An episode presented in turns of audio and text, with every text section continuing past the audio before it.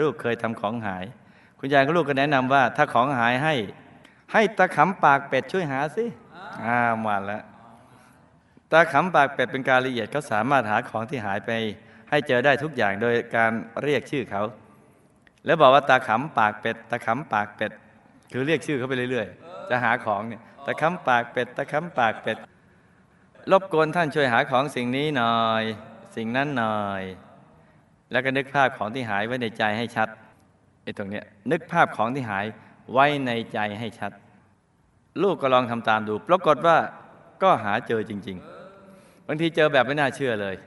เช่นบางทีเราหาของที่หายไปบนชั้น มองหาแล้วมองหาอีกไม่เจอจนอารมณ์เสีย บอกตะคำเท่านั้นแหละก็เหลือไปเห็นของที่หายไปอยู่บนชั้นนั้นจริง ๆ คุณยายเล่าให้ฟังว่า บางคนทำแหวนเพชรหายไปตั้งนานมากแล้ว อบอกตะขำสักครู่เจอแหวนเพชรมาอยู่บนเตียงเลยครับ ก็คงหายบนเตียงนั่แหละ แต่ถ้าเจอของที่หายไปแล้วต้องมีข้อแลกเปลี่ยนให้ตะขำคือ ต้องเอามะขามเปียกหนึ่งเม็ดคลุกกับเกลือชอบมะขามคลุกเกลือ แล้ววางไว้ให้ตาขำนอกชานบ้านหรือที่โล่งแจ้ง แล้วบอกตาขำให้มารับไปทำอย่างนี้เพื่อเป็นการตอบแทนที่ตาขำช่วยหาของให้ แต่ถ้าไม่ทำจะทำให้มีอาการปวดท้อง คำถาม ตาขำปากเป็ดมีจริงหรือไม่เป็นใครทำไมต้องมาทำหน้าที่หาของหาย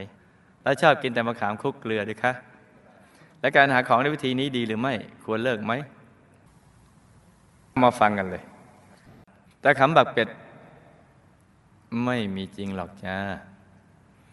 เป็นของสมมุติขึ้นมาเพื่อให้คนที่จะหาของที่หาย อารมณ์เย็นขึ้น เพราะคนของหายมักจะอารมณ์เสีย อารมณ์ร้อน ยิ่งหงุดหงิดสติสัมปชัญญะหย่อนก็จะหาไม่เจอจ้ะ ถ้าอารมณ์ดีก็จะหาเจอเอง เพราะสติอยู่กับตัว อันที่จริงของมันก็อยู่ตรงนั้นแหละ มันไม่ได้หายไปไหน แต่พอใจสบาย แล้วอย่าลืมมันนึกภาพให้เห็นของให้ชัดในใจด้วย และใจสบาย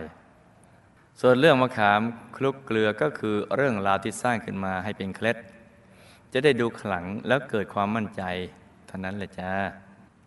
การหาของในวิธีนี้จะทำให้งมงาย ไม่เกิดประโยชน์อะไร สู้ทำใจเย็นๆ แล้วค่อยๆหา ค่อยๆระลึกนึกถึงว่าลืมไว้ที่ไหนจะดีกว่า